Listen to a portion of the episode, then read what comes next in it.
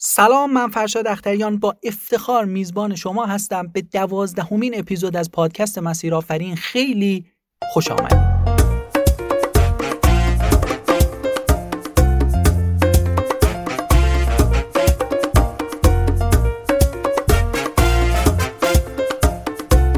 اینجا در مسیر آفرین افراد موفق و بهترین کارآفرین ها از تجربه های کلیدی و داستانشون خواهند گفت که این تجربه ها کمک می‌کنه تا مسیر موفقیت شما هموارتر بشه. لطفا تا آخر همراه من باشید.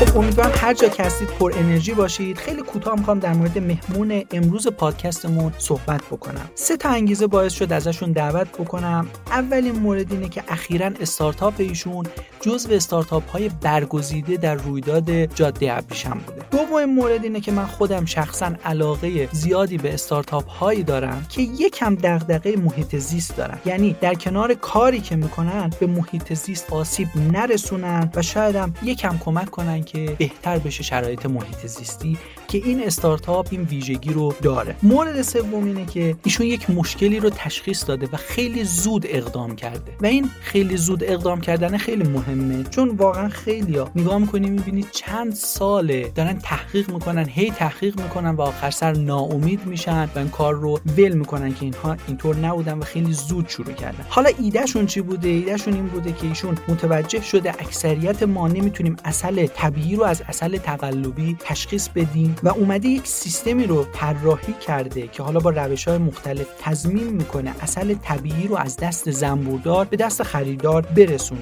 ایشون کسی نیست جز محمد خواهانی بنیانگذار استارتاپ هانیلی. سلام محمد جان امیدوارم حالت خیلی خوب باشه. خوش اومدی به پادکست مسیر آفرین. سلام فرشاد جان منم خیلی خوشحالم که توی پادکستی هستم که کارش رو در واقع تازه شروع کرده و خوشحالم که یه فرصت اتفاق افتاده که بتونیم در خدمت بچههایی باشیم که تو اکوسیستم استارتاپی دارن فعالیت می‌کنن. خیلی ممنونم ازت. حالا ان که بتونیم یه صحبت خیلی خوبی رو با هم داشته باشیم و قابل استفاده هم باشه برای کسایی که این پادکست رو گوش می‌کنن. خب محمد می‌خوام در ابتدا یکم در مورد هانیلی صحبت بکنیم. کسایی که شاید رویداد جاده ابریشم رو دنبال می‌کردن می‌دونن که شما استارتاپ شما اونجا جزو برگزیده بود و رتبه آورد رتبه سوم رو آورد. دوستم یه مقدار در مورد هانیلی صحبت بکنید شاید کسایی باشن که اطلاع نداشته باشن در مورد فعالیت های هانیلی. بیشتر در مورد این صحبت بکنیم و اصلا ایدش از کجا به ذهن شما رسید؟ فرشاد جان هانیلی یه پلتفرمی هست برای فروش اصل کاملا طبیعی و سایر های زنبور اصل از زنبوردارهایی که دارن اصل کاملا طبیعی تولید می‌کنن. این یه مدلی هست که به مدل های فارم تو فورک معروف هست یعنی از مزرعه تا سفره به قول معروف و هدف این مدل ها این پلتفرم ها اینه که واسطه های حوزه کشاورزی رو کمتر بکنن تا در واقع اون و افرادی که دارن محصولات مختلفی در حوزه دامداری و کشاورزی تولید می‌کنن بتونن سریعتر و با سرعت بیشتری محصولات خودشون رو به دست مردم برسونن. هانیلی هم این مدل رو روی محصول عسل داره پیاده می‌کنه و سایر محصولات جانبی زنبور عسل مثل ژل رویال مثل بره موم مثل گرده گل. کلیت کار هانیلی این هست. ما با زنبوردارها داریم کار می‌کنیم صحبت می‌کنیم یه پروفایل شخصی روی وبسایتمون براشون در فراهم می‌کنیم و مردم می‌تونن راحت بیان. داستان زندگی زنبوردار رو بخونن اطلاعات اصلشون رو که آنالیز شده بخونن و از هر زنبورداری که دوست دارن اصل خرید بکنن و ما هم اصل رو در واقع از زنبوردار می‌گیریم بسته بندی می‌کنیم و برای خریدار ارسال می‌کنیم. کار خانیلی در واقع بیشتر تضمین کیفیت هست. یعنی مهمترین مشکلی که ما پیدا کردیم توی حوزه در واقع اصل این بود که مردم نمی‌تونن تشخیص بدن که یه اصلی که سر سفرهشون هست واقعا طبیعی هست یا اینکه تقلبی هست یا اینکه اصلا نصف نیمه تقلبی هست. یعنی ما چون سه نوع اصل داریم توی بازار دیگه. یکی اصل کاملا طبیعیه یکی اصلیه که با شکر تغذیه شده زنبور و یکی اصل کاملا مصنوعی است که اصلا زنبور ندیده و با شکر در واقع مصنوعی ساخته شده. مشکل مردم تشخیص این, تا این سه نوع اصل هست و ما داریم سعی می‌کنیم این مشکل رو حل بکنیم و در عین حال یه کمکی بکنیم به زنبوردارها تا با حذف واسطه ها بتونن سود بیشتری به دست بیارن و اقتصاد زنبورداری بتونه رونق بیشتری پیدا بکنه. این این راه در واقع داره سه تا مشکل رو حل می‌کنه. این کاری که ما داریم تو هانیلی انجام میدیم. یکی در واقع همین مشکل مردم رو داره حل می‌کنه. یکی کمک می‌کنه به اقتصاد زنبورداری و در نتیجه. زنبوردارهایی که دارن اصل شکری تولید می‌کنن تمایل بیشتری پیدا می‌کنن بیان سمت اصلهای طبیعی تر چون ما داریم بازار بزرگتری رو نشونشون میدیم و فروش سریعتری رو براشون در واقع فراهم می‌کنیم و مشکل بعدی که ما به دنبالش هستیم مشکلی هست که در واقع خود زنبورهای اصل باش مواجه هستن. ببینید الان یه بحرانی هست به اسم بحران جمعی کاهش جمعیت زنبورهای اصل یا CCD کلونی کلاپس دیسوردر میگن بهش. و داره یه اتفاقاتی تو دنیا میفته که جمعیت حشرات گرد افشان رو با تهدید مواجه کرده. به خاطر استفاده خیلی زیادی که از آفت ها سموم کشاورزی خوشسالی های مختلف از بین رفتن محیط زیست و گرمایش زمین و مسائل مختلفی که هست و بیماری هایی که در واقع زنبورهای اصل رو تهدید می‌کنه جمعیتشون با بحران مواجه شده. ما سعی می‌کنیم با این رونقی که میدیم به این صنعت زنبورداری کمک کنیم که افراد بیشتری هم وارد این حوزه بشن و یا زنبوردارهای قبلی بتونن کندوهای خودشون رو افزایش بدن تا این بحران جمعیت در واقع یک هم خیلی کوچیک در حدی که در توانمون هست بتونه کنترل بشه. ایده این زنبور رو شما اصلا از کجا به ذهنت رسید؟ آیا سابقه ای داشتی در مورد زنبور فعالیت کرده بودین یا نه؟ اصلا از یه جایی به ذهنت رسید؟ ببین من یه علاقه ذاتی شخصی به حشرات و کلا طبیعت دارم. اگه پروفایل اینستاگرام من رو ببینید پر است از عکس حشرات و جک و جونور و طبیعت و گل و گیاه و اینا. یه،, یه علاقه شخصی بود و من حالا اگه سابقه مو در, در واقع حوزه کارهایی که کردم بگم یه دوره اتفاق افتاد که من دنبال در واقع ایده جدید بودم و ایده اصل هم خیلی در واقع اتفاقی به ذهنم رسید و بعدا رفتم در مورد زنبورای اصل یکم مطالعه کردم و واقعا شگفت زده شدم از در واقع پیچیدگی این موجودات از زندگی عجیبی که دارن از در واقع اون, اون کندو می‌دونی یه جامعه خیلی پیچیده است. یه چیزی هست که هر قدر راجبش مطالعه می‌کنی باز هم مطلب هست. و کلا زنبورداری یه شغل خیلی سختیه که اگه کسی عاشق زنبور اصل نباشه نمی‌تونه تو این شغل بمونه.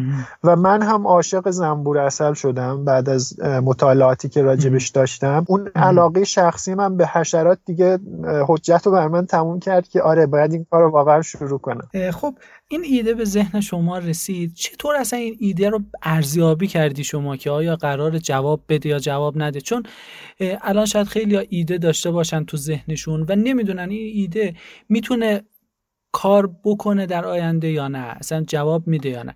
شما خودت روش چی بود برای اینکه ارزیابی کنی این ایدت قرار مفید باشه یا نه؟ ببین فرشاد جان ارزیابی قطعا نیازه تو هر استارتاپی و یه سری مدل های مختلفی هم هست مثل اون روش تست مامان که خیلی الان مد شده و توصیه می‌کنن. ولی ببین در مورد ایده هانیلی اون مشکل تشخیص اصل طبیعی اونقدر بدیهی بود و اونقدر به نظر من از چشم همه در واقع پنهون مونده بود که من خیلی احساس نیاز نمی کردم به ارزیابی که آیا اصلا مردم مشکل دارن یا ندارن. یعنی این مشکل واقعی هست یا نه.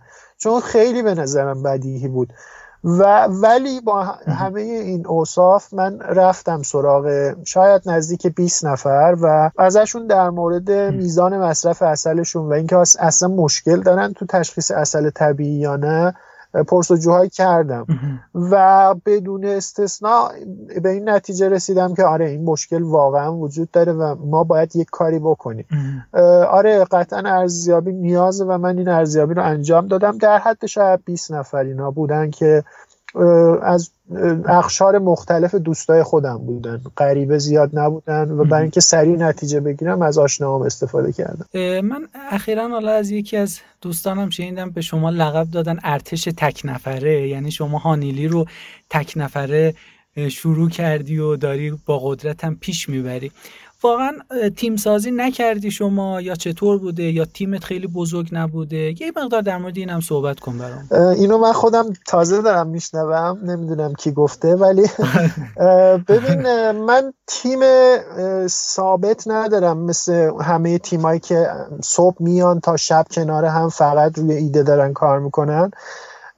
ولی کسایی هستن که دارن به من کمک می‌کنن. من به خاطر در واقع یه سری تجربیات قبلی که داشتم تو بحث تیم سعی کردم که یکم انفرادی تر برم جلو و تیم رو موقعی قوی تر تشکیل بدم که تونسته باشم یه سرمایه خوبی بیارم تو کار و بتونم در واقع تیم رو حول یه business نسبتا جواب داده شکل بدم.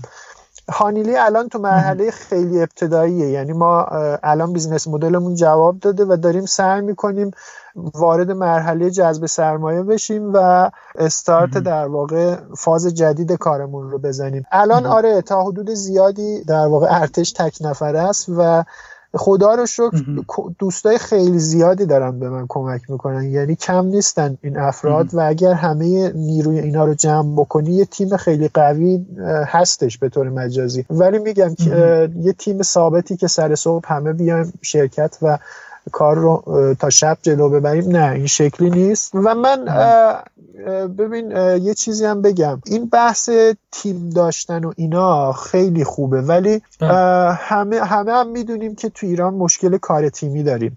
یعنی خیلی از تیما هستن به خاطر اختلافات درون تیمی. از هم میپاشه استارتاپشون. من به این مشکل واقفم چون سر استارتاپ قبلی که باش در واقع داشتم کار می‌کردم و خیلی هم موفق و الان هم داره کار می‌کنه به یه مشکل درون تیمی خوردیم. من کوفاندر بودم و داشتم با یه فاندر دیگه با هم داشتیم کار می‌کردیم. ولی خب بعد دو سال به خاطر اختلافی درست موقعی که استارتاپمون داشت جواب می‌داد. من ترجیح دادم که بکشم کنار. واسه همین به نظر من تا وقتی که اون استارتاپ به یه مرحله بلوغی نرسیده و اون مقدمات اصلی بیزینس رو فراهم نکرده به نظر من اینکه سه نفر چهار نفر رو به عنوان همتیمی بیاری و اون تنش های درون تیمی باعث کند شدن سرعت رشد استارتاپ بشه من ترجیح دادم اینجوری نرم جلو و تک نفره بیام جلو. محمد در مورد گام هایی که از اول شروع کردی صحبت کردیم در مورد ایدت و ارزیابی ایده و تیم سازی برسیم به محله جذب سرمایه. البته گفتی جذب سرمایه هنوز انجام نشده. می‌خوام ببینم خودت با چقدر سرمایه شروع کردین هانیلی رو و واقعا میگن جزو کارهایی که با سرمایه کم شروع میشه هانیلی هم جزو همون کسب و کار آسیانه. آره ببین تقریبا با هیچی شروع کردیم و اصلا سرمایه در کار نبود که من بخوام بگم که مثلا 100 میلیون پول دارم اینو می‌ذارم تو این کار. من برای اینکه هانیری رو شروع کنم از یه جایی که اونجا داشتم کارمندی می‌کردم یه مختصر حقوقی می‌گرفتم و اون حقوق رو گذاشتم پایه کار هانیلی بعد از سه ماه هم از همون کار استفاده دادم و گفتم من دیگه نمیام به خاطر اینکه نمی‌رسم و حقوقم هم قطع شد. یه مختصر پسندازی داشتم و اون پسندازم دوباره وارد کار کردم و شاید بشه گفت مثلا من خود این کار رو اون استارت اولیش رو شاید با 5 6 میلیون تومن زدم. و اینم بیشترش صرف در واقع تامین مواد اولیه خرید اصل خرید اصل اولیه از اون زنبوردارهایی که می‌خواستم وارد سیستمشون بکنم. یا طراحی سایت و یه سری مسائل اینجوری شد. به نظر من اون سرمایه اولیه خیلی مهم نیست. یعنی اون آدم می‌تونه با یه سری خوندن ها با یه سری آموزش ها و کمک گرفتن از دوستای خیلی نزدیکش استارت اولیه کار رو بزنه. خیلی ها منتظر سرمایه اولیان و میگن که حتما باید مثلا سایتمون کامل پرفکت باشه که کار رو شروع بکنیم. من با یه سایت خیلی ساده وردپرسی شروع کردم این کارو هنوزم وردپرسه و داره خب نیازهای ما رو تامین می‌کنه. به نظر من سرمایه اولی خیلی مهم نیست. با ارتباطات مهمتره. یعنی ارتباطات منبع مهمتریه برای شروع کار. واسه همین توصیه می‌کنم برای افرادی که می‌خوان وارد حوزه استارتاپی بشن قبل از اینکه استارت کارشون رو بزنن وارد اون اکوسیستم شهر خودشون بشن و اونجا ارتباطات کسب بکنن. ارتباطات خیلی خیلی در واقع اهمیتش بیشتر از پوله به نظر من توی کار استارتاپی. من خب سالای 93 94 95 بنیانگذاری یه سری جلسات بودم. به همراه یکی از دوستان به اسم گپ مدیریتی تبریز. ما اونجا نزدیک 70 80 جلسه فکر می‌کنم جلسات بیزینسی برگزار کردیم و اونجا در واقع یه سری ارتباطاتی کسب شد که همین الانش توی خود هانیلی خیلی داره به من کمک می‌کنه. در حالی که اگر من اون ارتباطات رو نداشتم برای انجام هر کار کوچیکی نیاز بود مثلا میلیون ها تومن خرج بکنم. به نظر من کار استارتاپی میشه با سرمایه حتی صفر شروع کرد به شرطی که ارتباطات خوبی داشته باشه. پس شما انقدر این ارتباطات رو مهم می‌دونی که اصلا جزو یک مرحله ای از شروع یک استارتاپ می‌تونه آره قطعا همینطوره قطعا همینطوره. کدوم یکی از این مراحلی که گفتی خیلی برات پرچالش بوده؟ هیچ کدوم. من خیلی با مشکل مواجه نشدم. شاید مشکلات من تازه داره شروع میشه. یعنی تا اینجای کاری که اومدم خیلی احساس نکردم که یه جای کار پیچ خورده من حل چیز حل نشدنی ندیدم. فعلا به نظر من راه زیاده تا به جایی برسیم که بگیم آره الان مشکله. به نظر من الان تو مرحله جذب سرمایه خب داریم تلاش می‌کنیم و فعلا نتونستیم حلش بکنیم. البته در واقع میگم خیلی هم تلاش نکردیم هنوز براش و مراحل اولیه در واقع نوشتن مدل مالی و اینا رو داریم طی می‌کنیم. فعلا الان شاید بشه گفت که مرحله جذب سرمایه مشکل تری پرچالش ترین کار هانیلی بوده تا اینجا. خب گفتی که شما یه سری جلساتی رو داشتین به نام گپ مدیریتی. اونجا خب چیزا خیلی زیاد یاد گرفتین. می‌خوام ببینم علاوه بر اون شما منتور هم داشتید یا میشه گفت مربی که یه سری نکاتی رو ازش یاد بگیرید یا نه؟ از همون ارتباطاتتون از طریق دوستاتون خیلی چیزها رو در مورد کسب و کار یاد گرفتید. ببینید منتورای منتور داشتن خیلی خوبه ولی کم پیدا میشه منتور خوب که خودش واقعا سابقه کار داشته باشه و فقط اون چیزهایی که تو کتابا می‌خونه رو نگه. من دوستای خیلی زیادی دارم که در واقع منتور من بودن و هستن و همیشه دارم باشون صحبت می‌کنم. ببین من از یه چیزی خیلی مهمی که به نظر من استارتاپ ها باید تو مرحله اولیه ایدهشون رعایت بکنن اینه که همه جا بشینن راجع به ایدهشون صحبت کنن. خیلی ها ایدهشون رو پنهون می‌کنن به کسی نمیگم فکر می‌کنن خیلی چیز خفنی به ذهنشون رسیده ولی این دیگه رد شده این تئوری و به نظر من همه باید هر لحظه که در واقع می‌خوان کاری رو شروع بکنن را با هر کسی که می‌بینن صحبت بکنن. من موقعی که ایده هانیلی به ذهنم رسیده بود با همه دوستان مطرح کردم. هر جا میشستم راجبش صحبت می‌کردم و تک تک این دوستان به نظر من نقش منتوری داشتن راجع, به در واقع نسبت به من در جایگاه منتوری داشتن. ولی شاید مهمترین منتوری که من در طول کل این سالیان داشتم یکی از اساتید در واقع حوزه بیزینس توی تبریز هست آقای مهندس حسن اطاعت که من خیلی چیزها راجع به ایشون از ایشون یاد گرفتم. ایشون تو همون جلسات گپ مدیریتی که ما شروع کرده بودیم در اسپانسر اصلیمون بودن و مربی اصلی در واقع اون دوره ها بودن.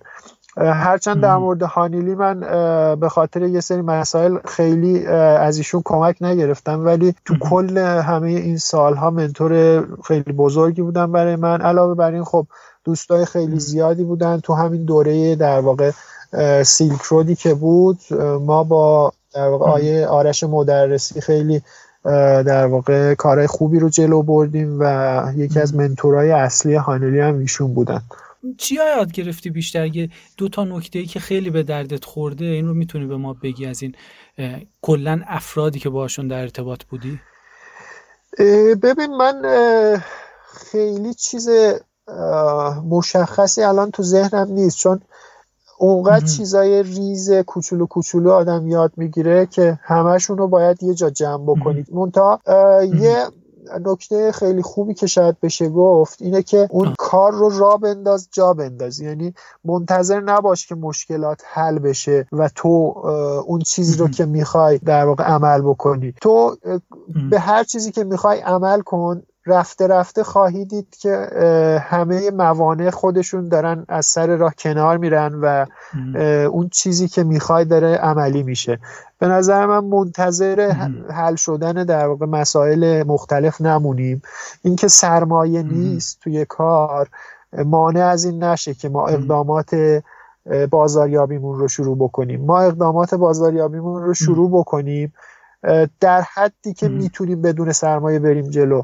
رفته رفته می‌بینی فروش اونقدر رفت بالا که باعث میشه سرمایه گذار علاقه بیشتری پیدا بکنه برای اینکه رو شما سرمایه گذاری بکنه. می‌دونی مفهوم را بنداز جا بنداز به نظر من همین. محمد شما قبل از هانیلی چه تجربه داشتی و چه کار می‌کردی؟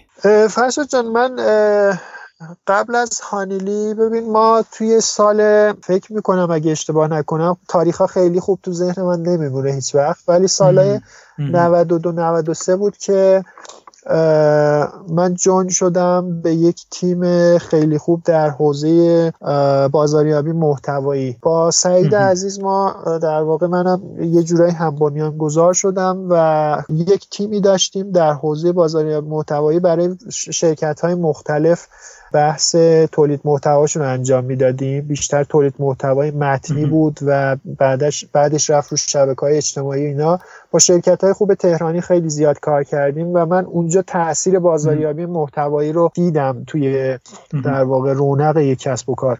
بعدا ما در واقع داخل همین تیم یه پروژه قبول کردیم و این پروژه خودش اونقدر من رو درگیر کرد که باز هم شدم هم بنیانگذار اون پروژه و دیگه از اون تیم قبلی جدا شدم و بیشتر وقتم و بعدها تمام وقتم رو روی پروژه به اسم روسیلی داشتیم کار می‌کردیم. یه فروشگاه آنلاینی بود به صورت تخصصی برای محصولات کاستومایز شده تولد و عروسی کار می‌کردیم و اونجا با چالش های واقعی یه کسب و کاری که با تولید درگیره من مواجه شدم. ما یه فروشگاهی داشتیم که در برای ارائه محصولاتش با اقلام تولیدی درگیر بود. من دائم تو بازار بودم دائم با دستگاه مختلف در واقع درگیر بودیم. و بحث گرافیک درگیر بودیم همزمان بازاریابی محتواییش رو انجام می‌دادیم همزمان ارسال محصول و لوجستیک و همه این مشکلات رو در واقع چشیدم و اونجا دیدم که یه کار تولیدی و در عین حال یه کار استارتاپی و یه فروشگاه آنلاین چقدر مشکلات و موانع داره. بعدها دیگه من از این پروژه خارج شدم و اون پروژه هم خدا رو شکر مثل همون پروژه اولی که توش درگیر بودم هر دوتا این کار قبلی الان سر پام و خیلی دارن خوب جلو میرن و من خیلی خوشحالم که در واقع این, این تیم ها هنوز سر پا هستن و توی هر دوتاشون هم تأثیر گذار بودم و همیشه بهشون در واقع افتخار خواهم کرد. بعدها در واقع من اومدم و کارمند یه شرکت تسهیلگری کسب و کار شدم که اونجا به مشاوره می‌دادیم در واقع به استارتاپ هایی که توی مراحل مختلف بودن و براشون در واقع marketing plan می نوشتیم digital marketing plan می نوشتیم و در واقع پروپوزال می‌دادیم بهشون پروپوزال می‌گرفتیم ازشون و مسائل مختلف مثل بعدها دیگه بعد شاید سه چهار ماه کار کردن تو اون شرکت دیگه هانیلی خیلی پررنگ شد و من از اونجا جدا شدم و الان تمام وقت روی هانیلی دارم کار می‌کنم. خب شما قبل از هانیلی پس تجربه در مورد digital marketing داری. محمد چقدر این تجربه های digital marketing تونست کمک بکنه تو رشد هانیلی؟ خیلی خیلی. به نظر من در واقع پایه اصلی یه فروشگاه آنلاین اینه که founder اون فروشگاه اون مفاهیم اولیه digital marketing رو بدونه. تأثیری که شبکه های اجتماعی می‌تونه داشته باشه رو بدونه. چقدره؟ تأثیری که بازاریابی محتوایی می‌تونه داشته باشه رو بدونه چقدره.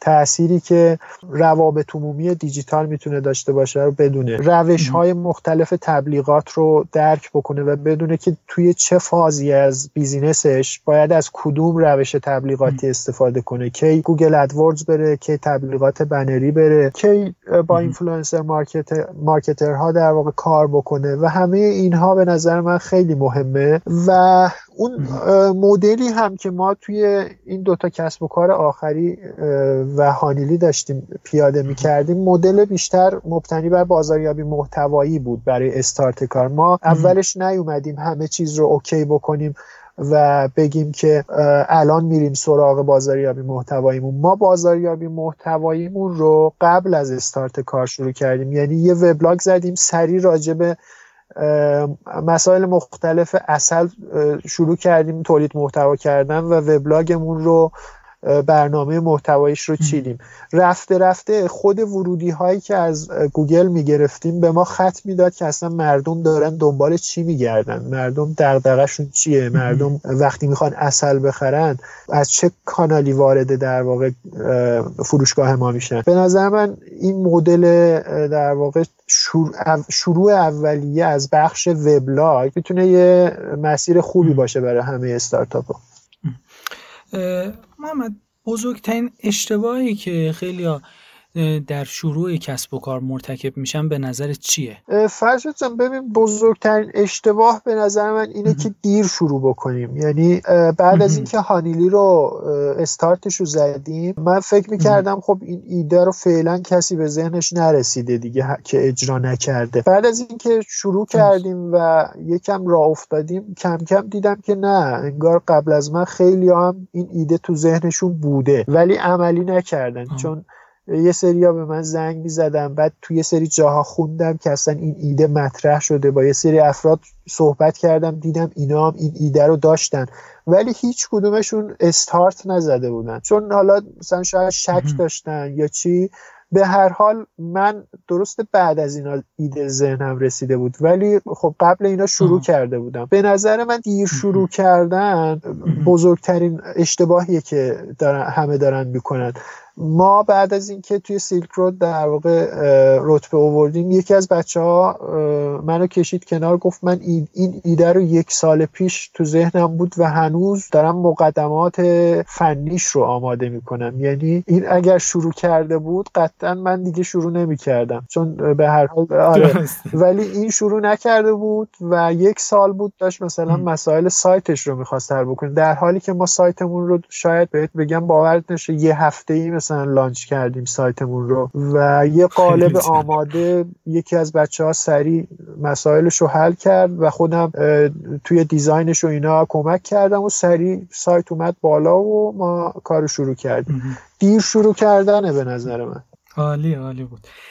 محمد اگه بخوای یک مهارت رو اسم ببریم که خیلی بهت کمک کرد تو راه اندازی هانیلی و بعد از اون رشد شروع رشد هانیلی اون مهارت رو چی شما اسم می‌بری؟ ببین اگر اون ارتباطاتی رو که گفتم مهارت ندونیم اونو منبع بدونیم بعد از اون مهمترین چیزی که به من کمک کرده آشنایی مختصر با مسائل فنی و ایناست. یعنی همینی که من میگم سایت رو یه هفته ای لانچ کردیم. این به خاطر یه سری اطلاعات اولیه من از مسائلی مثل HTML و CSS و اینکه یه سایت WordPress ی اصلا چیه؟ چجوری می‌تونیم صفحه اصلی رو سریع تغییر بدیم؟ چجوری سرعت سایت رو یکم بهبود بدیم؟ چجوری کلا اون پلن بازاریابی محتواییمون رو بچینیم؟ همه اینا به نظر من اسمش رو بذاریم مهارت digital marketing. این بزرگترین چیزی بود برای من کمک کرد که این کار سریعتر بره جلو. شاید همون دوستی که میگم یک سال درگیر اون بحث فنیش بود بله. اون اگر این مهارت ها رو داشت سریعتر launch کرده بود و این ایده در واقع الان مال اون بود و شاید موفق ترم بود. ولی به نظر من برای یک کسی که می‌خواد در حوزه فروشگاه های آنلاین و کلا کسب و کارهای آنلاین وارد بشه مهارت های فنی ابتدایی اینکه بتونه زبان در واقع طراح های سایت رو بدونه و باشون سریعتر ارتباط برقرار بکنه مهمترین مهارتی که می‌تونه کمکشون بکنه. محمد به عنوان سوال آخر می‌خوام ازت خواهش بکنم که یک کتابی رو که برای خودت خیلی تا حالا مفید بوده برای ما معرفی بکنی و به ما بگی. ببین من خیلی این روزا کتاب خون نیستم. در این حالی که خیلی دوست دارم کتاب بخونم ولی خیلی درگیر شدم و بیشتر سعی می‌کنم اطلاعاتم رو از پادکست های مختلف در واقع update بکنم و مطالعه های در واقع کوچولو کوچولو از وبلاگ های مختلف داشته باشم. ولی قبلا ها که کتاب زیاد میخوندم یک کتاب اگر بخوام بگم کتاب Traction. که ترجمه شده به اسم کشش. خیلی کتاب مفیدیه برای کسایی که کسب و کارشون رو شروع کردن و دنبال روش هایی هستن که یه جورایی فروش بیشتر حالا بهشون بگیم ایجاد بکنن. یعنی یه چیز پایه‌ای رو دارن ولی مشکل دارن توی توسعه بازارشون.